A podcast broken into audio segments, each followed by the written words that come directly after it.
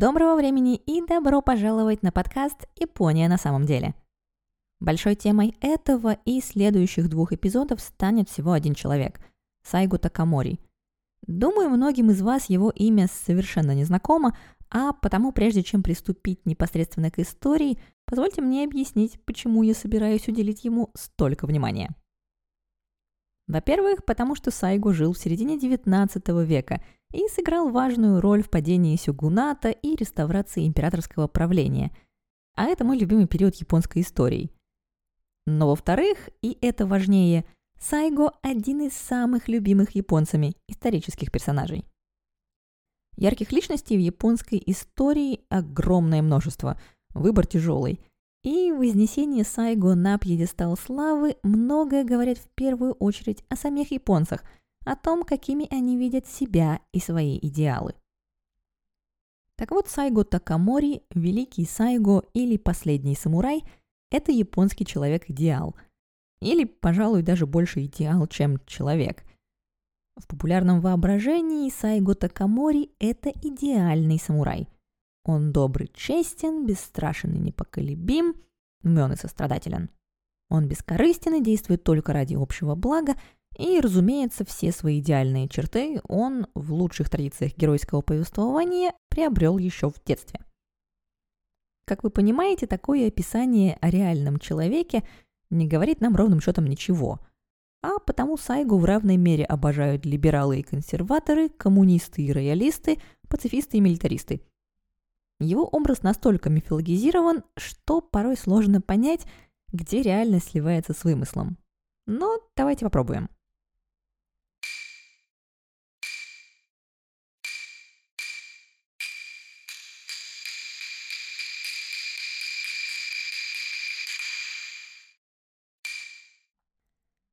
Прежде чем стать великим самураем, Сайгу Такамори родился. Появился на свет он в провинции Сацума, ныне префектуре Кагасима, расположенной на самом юге острова Кюсю. То есть, если вы представите себе карту Японии, состоящую из четырех главных островов, в самом низу самого нижнего из них. Если еще нагляднее, то Кагасима расположена ближе к Пусану и Шанхаю, чем к Токио. Правил провинцией Сацума клан Симадзу, который держал ее в своих руках аж с конца XII века. Находящаяся вдалеке от политических центров Киото и Эдо, отрезанная горами от соседних провинций, Сацума за почти семь веков превратилась в своего рода государство в государстве. Жители провинции даже не столько ассоциировали себя с другими японцами, сколько с коренными обитателями Кюсю, племенами Хаято – Здесь были свои обычаи, порядки, свой непонятный чужакам диалект. А еще у Сацума, как и у многих других провинций, были большие финансовые трудности и проблемы внутри руководства, но главное, в Сацума было огромное самурайское население, жившее по своим военным порядкам, которые не очень поменялись за последние 200 лет. И вот в этой провинции Сацума и родился 23 января 1828 года Сайго. Про детство Сайго документальных источников мало. Ну, кто же знал, что простой мальчик из бедной самурайской семьи в качестве дополнительного заработка мастерящей зонтики станет одним из лидеров революционного движения и любимым героем будущих поколений. А вот домыслов много, и хотя книжки на них за неимением ничего лучше ссылаются – эти истории, опять же, куда больше говорят нам о том, каким японцы хотели бы видеть детство Сайга, чем о том, каким оно действительно было. Мораль этой истории – храните свои детские фотографии и дневники. Если вдруг станете знамениты, историки будут вам крайне признательны. Ну, или можете положиться на память товарищей из детского садика и соседей. Решать вам, но я бы не стала. Что о детстве Сайгу нам известно наверняка? Известно, что семья Сайгу принадлежала к рангу Косёгуми, восьмому сверху из десяти установленных в Сацума. А еще известно, что отец Сайго работал в налоговом департаменте и имел репутацию надежного и усердного работника. О матери Сайгу мы знаем и того меньше, только то, что родом она была из самурайской семьи. Сам Сайгу впоследствии называл ее спокойной и отзывчивой. Помимо родителей у Сайго были бабушка с дедушкой, дядя Кохей с семьей и шестеро младших братьев и сестер. И все это огромное семейство жило под одной крышей в квартале Ситано-Кадзиямати в призамковом городе Кагасима. Жалования отца с трудом хватало на то, чтобы прокормить 16 ртов, и семья Сайго, как и большинство других семей ранга Косёгуми, жила бедно и по возможности пополняла доход изготовлением зонтов и урожаем с небольшого поля. Неподалеку от Сайго жила семья Окубо. Вместе со старшим сыном Окубо, впоследствии известным как Окубо Тосимичи, Сайго дружил и ходил в одну школу, а позднее организовывал заключение союзов между кланами, свержение сюгуната и восстановление императорской власти. Что же до событий из детства, то подтверждение из них находит только один эпизод – Примерно в 11 лет Сайгу довольно серьезно поранил мечом другой мальчик. Рана на правой руке зажила не лучшим образом, и Сайгу пришлось отказаться от серьезных занятий с мечом. Взамен он переключился на книги. В 1844 году, то есть в 16 лет, Сайгу назначают на его первую работу. Вместо офисной должности, которую получило большинство его друзей, Сайгу отправляют на полевые работы – в качестве помощника-переписчика он путешествует по провинции, общается с крестьянами и собирает информацию для начисления налогов. И делает это на протяжении следующих 10 лет, попутно приобретая глубокие знания о крестьянской жизни и интерес к сельской администрации – Легенда о Сайго тут, разумеется, говорит, что Сайго увидел, что крестьяне в Сацума живут еще хуже, чем бедные самураи, что их изматывают непомерными налогами и взятками, и что это совершенно непростительно. И даже пишут петицию, чтобы безобразие прекратить.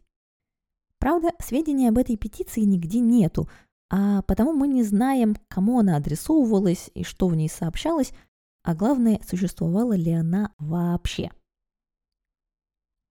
но, несмотря на то, что Сайгу теперь тоже приносит в дом доход, финансовое положение семьи это не улучшает.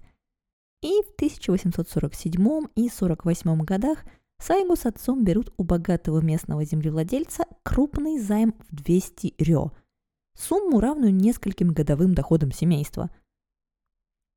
Но, судя по всему, и от этого дела не идут на лад.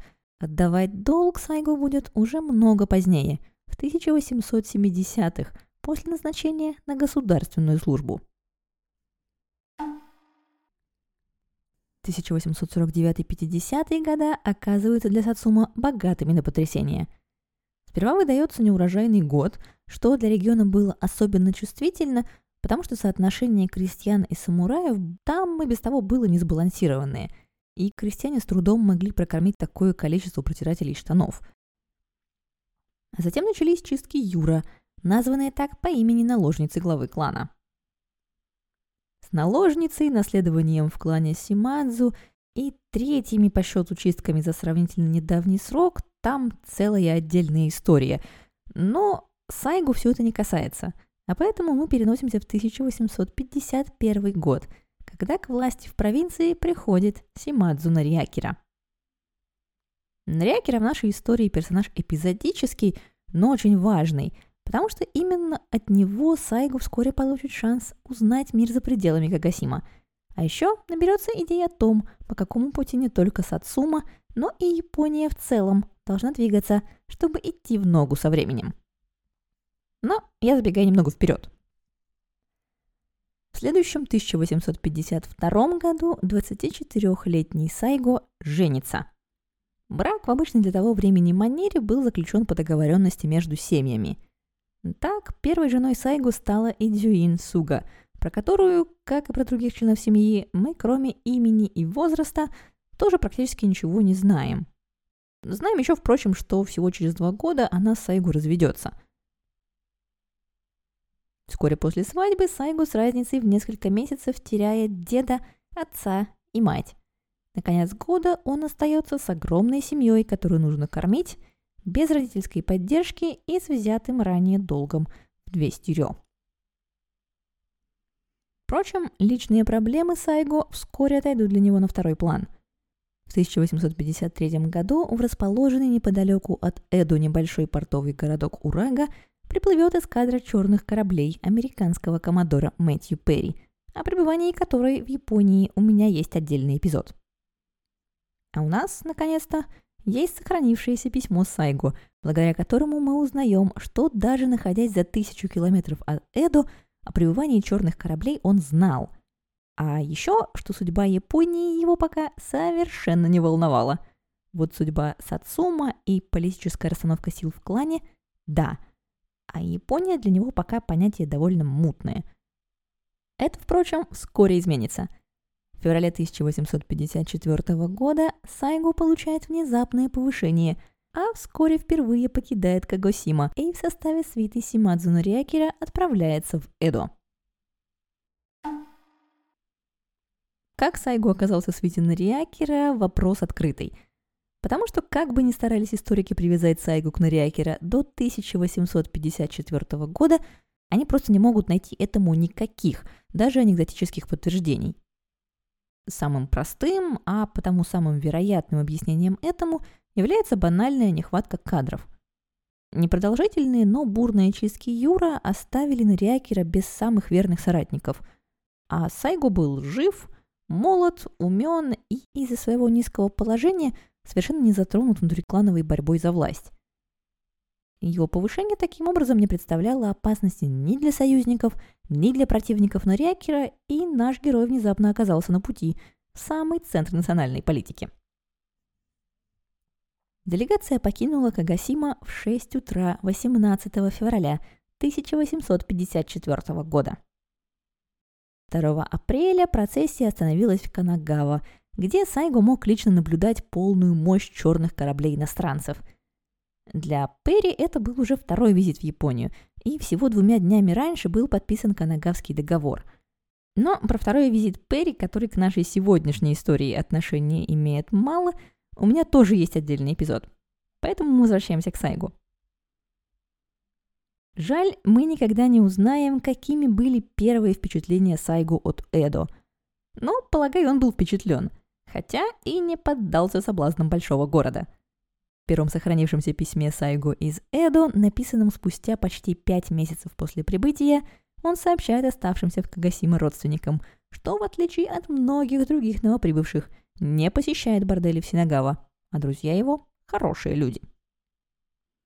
Более детально о хороших друзьях Сайгу мы поговорим чуть позже.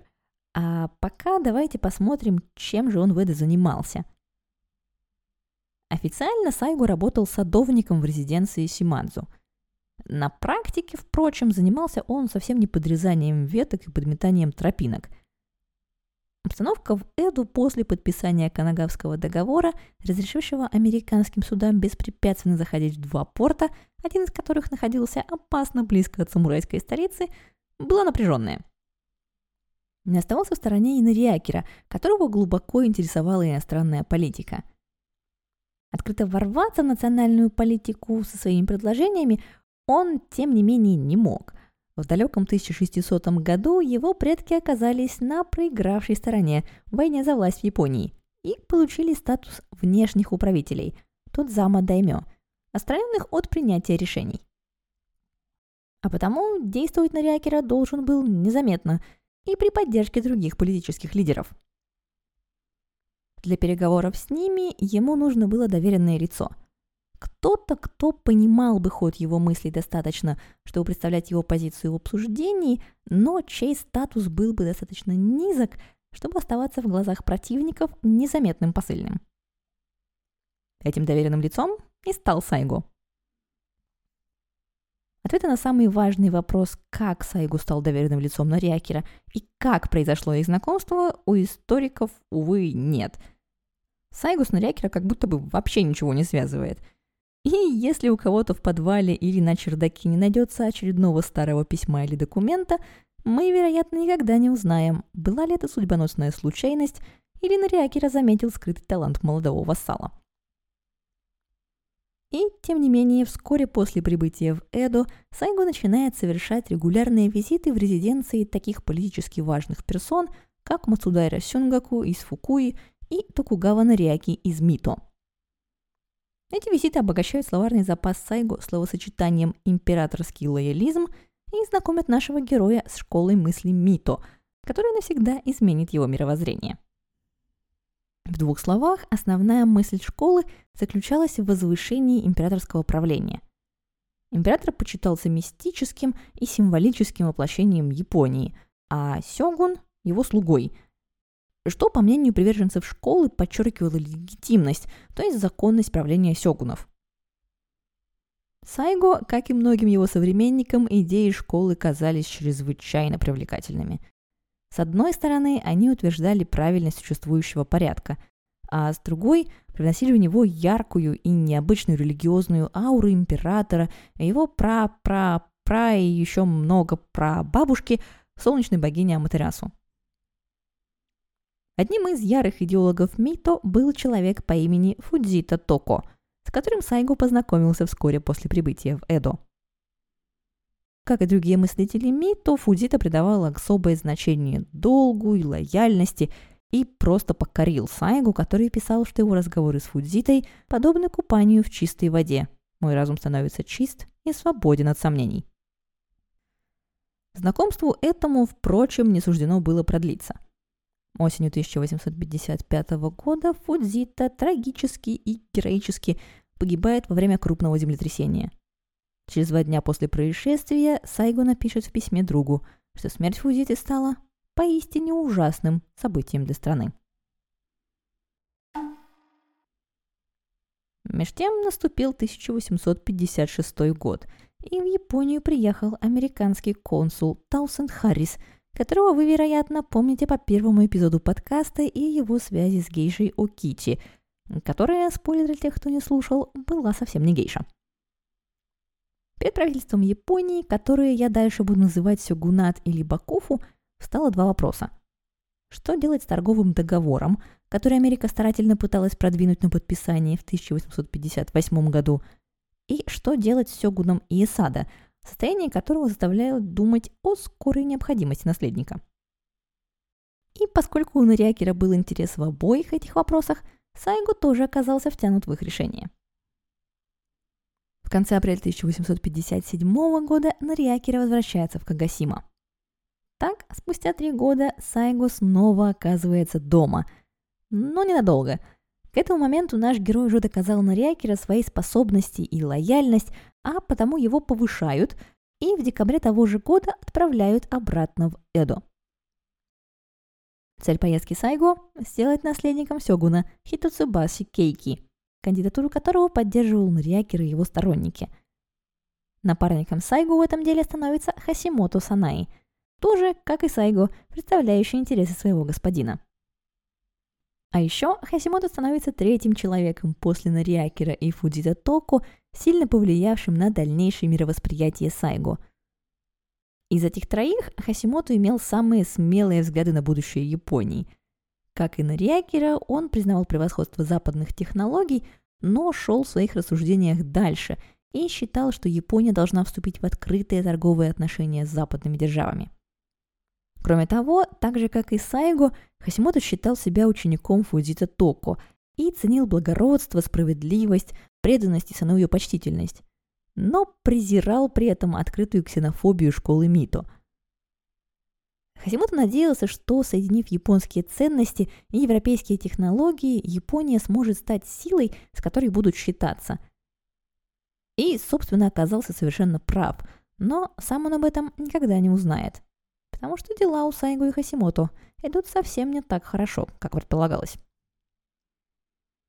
Пока они не спеша пытались привлечь и побудить к действию союзников в императорском дворце в Киото и в резиденции сёгунов в Эдо – Сторонники второго претендента на титул Сёгуна подсуетились и как туз из рукава вынули и Наоски, который весной 1858 года занял высокий статус Тайро. Что-то вроде премьер-министра. Сайгу сразу стало понятно, что события развиваются не в пользу Нориакера, и 27 июня он покинул Эдо, через 20 дней достигнув Кагасима для доклада. Всего через 11 дней он снова выезжает из Кагасима и прибывает в Киото 18 августа. за время недолгого отсутствия Сайго и уже подписал торговый договор с Америкой и назвал имя наследника Сёгуна. Стал им, как предполагал Сайго, вовсе не Кейки. Но это Сайго и так уже знал. Чего он не знал, это того, что за день до того, как Сайго достиг Киота, Нариаки раслег сильным жаром. Через неделю он умрет, а еще через 10 дней новость об этом достигнет Киота. Смерть Нариакера стала для Сайгу настоящим потрясением. Он потерял своего героя. И он, вероятно, хотел бы погоревать об этом или даже последовать за своим господином на тот свет, но было некогда. Деятельный Иенаоски не собирался откладывать дела в дальний ящик и приступил к зачистке своих политических противников. В ноябре был арестован, а позднее казнен Хасимото Санаи – о том, как важен он был для Сайгу, мы узнаем лишь много позднее, когда в 1877 году на теле мертвого Сайгу будет найдено письмо от Хасимото, которое он хранил почти 20 лет. В то же время сам Сайгу был занят спасением другого своего доверенного контакта в Киото. Переговоры с императорским двором он вел через монаха по имени Гессё. А потому 15 октября, пока не поздно, Сайгу и Геща покинули Киото и направились в Осака. Впрочем, довольно скоро стало понятно, что безопасность Геща здесь Сайгу больше гарантировать не может. И 30 октября они отправляются из Осака в Кагасима. Сайгу надеялся, что сможет приютить Гэщу в Кагасима, но не тут-то было. В лучших традициях приключенческого романа злые представители Бакуфу добрались до места раньше него и сильно припугнули местных чиновников. Чиновники же разрывались между двумя вариантами действий, каждая из которых заканчивалась плохо, и решили пойти по третьему пути. Преследователям Гессио они выдавать не стали, но и оставить в Кагасима отказались. А потому 19 декабря Сайгу приказали отвезти Гессио в соседнюю провинцию Хюга.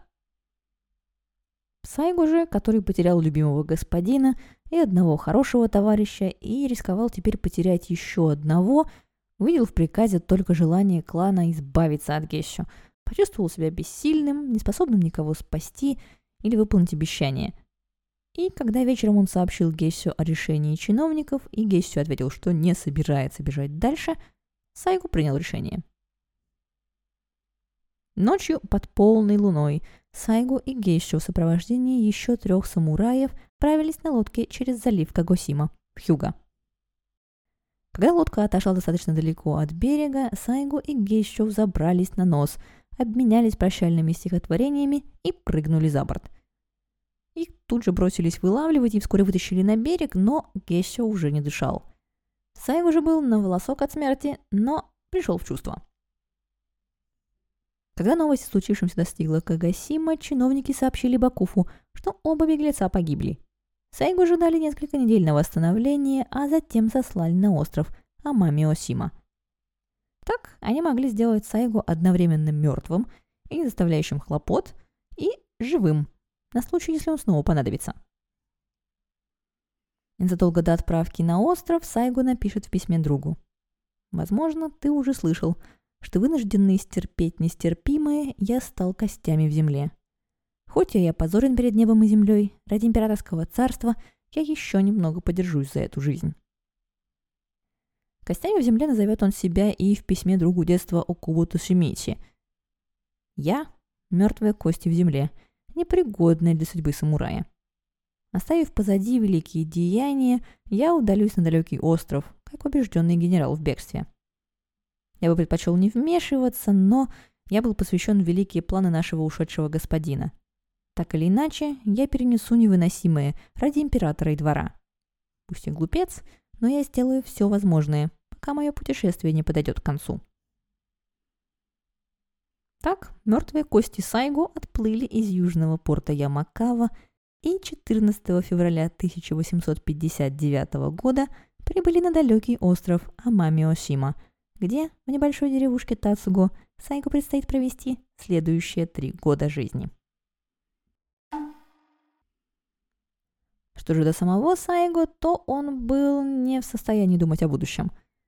За прошедшие пять лет он поднялся от простого низкорангового самурая до доверенного представителя своего господина в Эдо. Приобрел и потерял четырех героев и менторов и дважды неудачно попытался покончить с жизнью. Это, впрочем, совсем не мешало Сайгу жаловаться на погоду вместе ссылки. В своем первом письме с острова, написанном примерно спустя месяц после прибытия, он сообщает «Прошло уже 30 дней с моего прибытия на этот остров, но не было еще ни единого ясного дня. Мы все слышали, какие здесь сильные дожди, но это просто ужасно». Не задалось у Сайгу и общение с местным населением. Жители острова приветствовали его, но по возможности избегали – Сайгу же их общество было неприятно, особенно потому, что их присутствие постоянно напоминало о том более захватывающем мире, который он оставил далеко позади. И он не спешал поменять свое мнение. Уже через полгода пребывания на острове он писал, как ты знаешь, последние пять или шесть лет я общался с людьми высокой цели, и теперь мне очень трудно жить с этими грубиянами. Я чувствую себя ужасно и жалею, что выжил. Такие письма не очень приятно читать, островитяне ничем не провинились перед Сайгу. Но он со своей самурайской колокольни смотрел на них свысока. Жители острова были для него людьми второго сорта, даже ниже, чем обычные крестьяне. Но эти же письма показывают нам, что Сайгу не был каким-то легендарным персонажем. Он был самым обычным человеком со своими переживаниями, изъянами и капризами. И в полумифологизированной истории его жизни такие моменты очень отрезвляют. Через некоторое время Сайгу, впрочем, свыкся с окружающей действительностью. Он стал учить местных детей чтению и письму, а затем начал следить и за делами местной администрации. И не мог не заметить, что жизнь островитян была далека от сказочной. В письме друзьям он писал «Больше всего мне больно смотреть на то, как жестоко управляют людьми. Администрация этого острова невыносима. Это верх страдания. Я поражен, ибо никогда не думал, что все может быть так плохо. Сперва Сайгу просто записывал свои наблюдения. Затем начал делиться с островитянами жалованием, которое ему присылали из Кагасима, но в итоге не выдержал и начал активно вмешиваться в дела местной администрации, создав почву для множества историй о том, как доблестный Сайгу ставил на место злых и продажных чиновников – о событиях же в Сацума и Энду он узнавал из писем друзей. Тут надо отдать должное Окубу и другим товарищам Сайгу из Кагасима, которые весьма детально информировали его обо всем, что знали сами. А потому официально мертвый, но весьма живой Сайгу, даже находясь в ссылке, продолжал оставаться крайне влиятельным лицом среди лоялистов Сацума, хотя делиться своими знаниями и авторитетом в политических делах продолжал пока только на письме. Из писем Сайгу узнал и о продолжении чисток и Инаоске, и о казни Хасимото Санаи, и о смерти союзника Нариакера Даймё Мито Токугава Нариаки. Эти события убедили Сайгу в том, что спасти Бакуфу больше невозможно, и его падение остается только вопросом времени. Весной 1860 года он получил и хорошую новость. И Наоски был убит группой самураев из Сацума и Мито. Сайгу был настолько рад, что босиком выбежал во двор и долго рубил мечом по старому дереву, чтобы выпустить эмоции, после чего, как ни в чем не бывало, вернулся в дом и напился. И если это вам кажется удивительным, что вы скажете о том, что Сайгу с таким же воодушевлением отметил и годовщину убийства И, впоследствии написав о Кубу. Вчера, в годовщину убийства, я весь день пьянствовал Сётю. Наблюдая за ослаблением Сюгуната, Сайгу надеялся, что вот уже совсем скоро придет и письмо с новостью о его помиловании. Но оно все не шло и не шло, и Сайгу начал терять надежду на свое возвращение. А потому в конце 1860 года он женился на местной девушке по имени Айгана, и в начале 1861 года, когда у него родился сын, написал об этом Кубо, добавив «Я и сам полностью превратился в островитянина», и это меня очень печалит. В том же письме Сайго поблагодарил своих друзей за попытки вернуть его в Кагасима, отметив, что недостоин их стараний.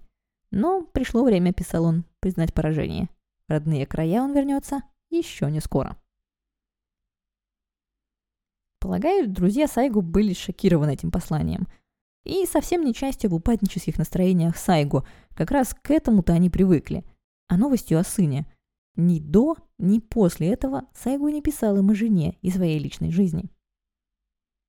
За исключением редких и скупых на подробности писем от Сайго, о его жизненной маме мы знаем крайне мало. Большинство историй об этих годах жизни Сайго были записаны уже после его смерти, а потому овеяны аурой великого Сайго и приукрашены десятилетиями пересказов.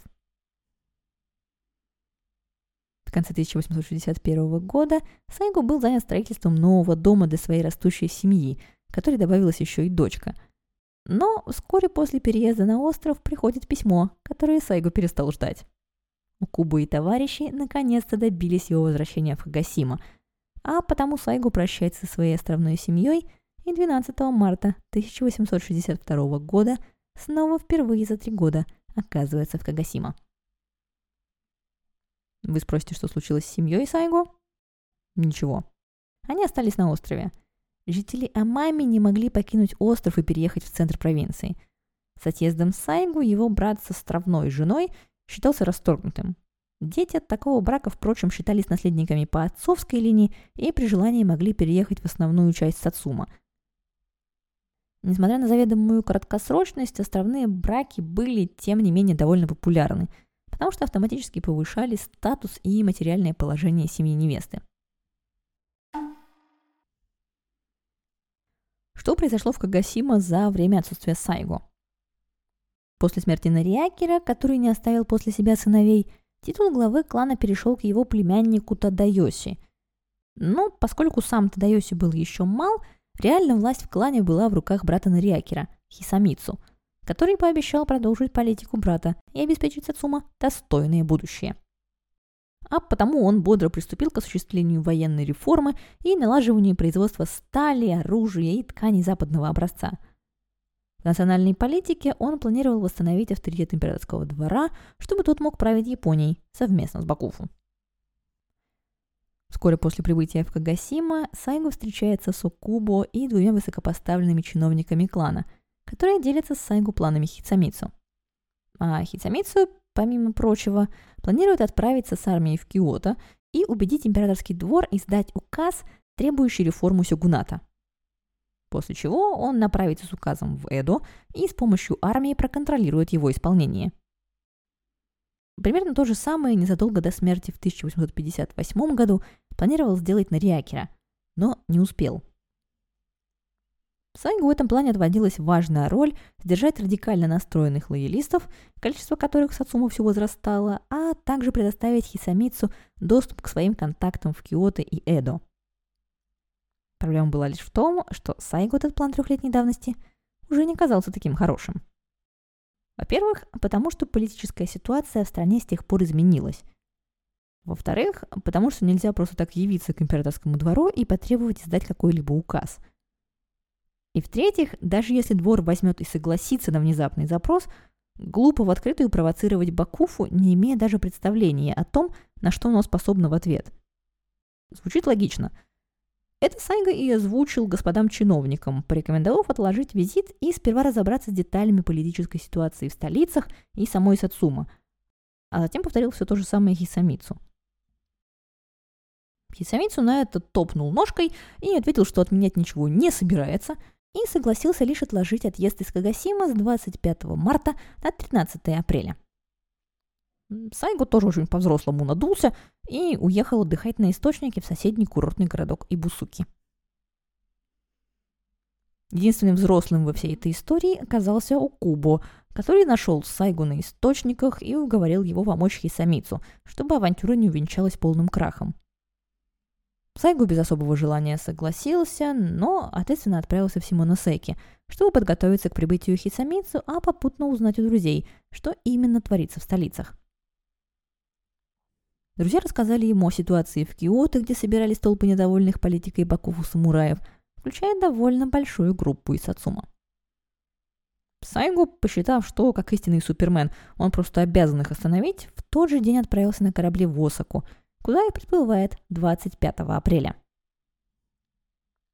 Из Осаки он добирается до Киота и решает, что единственный способ остановить товарищей лоялистов от необдуманных действий – встретиться с ними и все обсудить.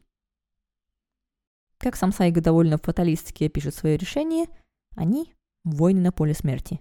Они покинули родные земли и расстались со своими отцами, матерями, женами и детьми. Все они рассчитывали на меня, и я вряд ли мог рассчитывать помочь этим воинам на их поле смерти, если бы сам не вышел на это поле.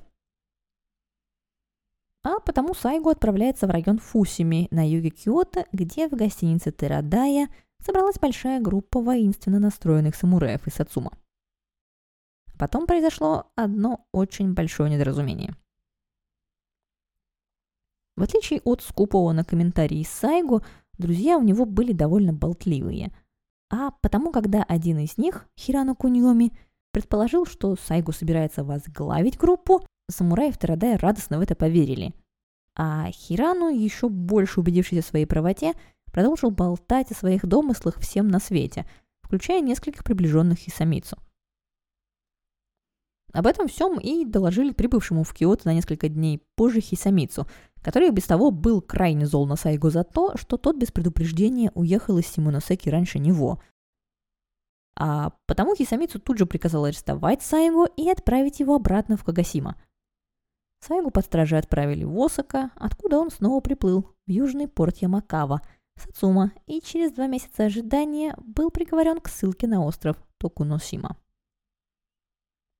Окуба пытался уговорить Хисамицу передумать, но, поняв, что настойчивость на этот раз может отправить вслед за Сайгу и его самого, остановился. Через пять дней после оглашения приговора и пробыв на свободе меньше полугода, в начале июля 1862 года Сайго снова отправился в ссылку. Вторая ссылка Сайго была куда меньше похожа на курортный отдых, чем первая. Если в первый раз его больше прятали, чем наказывали, то во второй раз он крайне разозлил самого главу клана, который повесил на Сайго целых четыре обвинения. Сам же Сайгу был пока больше обижен на друзей, которые бросили его в этой ситуации – ну, то есть мы-то с вами знаем, что Акуба безуспешно пытался, а вот Сайгу нет. Хотя вся ситуация с непроверенными слухами, конечно, получилась крайне некрасивая. Впрочем, сам Сайгу свое состояние описал лучше всего. Когда я был на Асима, я ежедневно ждал вызова, и потому каждый день испытывал горечь и раздражение. Теперь ясно, что я никогда не вернусь в Токуносима, но это не вызывает у меня горечи, и сердце мое спокойно. Возможно, и вернусь, если начнется война. Но если ситуация останется стабильной, я, вероятно, подам прошение остаться на островах. Когда тебя клеймят преступником твои же товарищи без малейших усилий узнать правду, когда убивают твоих друзей, на что можно рассчитывать? Я больше не хочу иметь ничего общего с этим глупым лоялизмом. Сайгу прибыл на Току Носима 31 июля 1862 года – но пробыл на острове меньше двух месяцев, прежде чем пришел приказ перевести его еще дальше на юг, на остров Окиноэра-Будзима.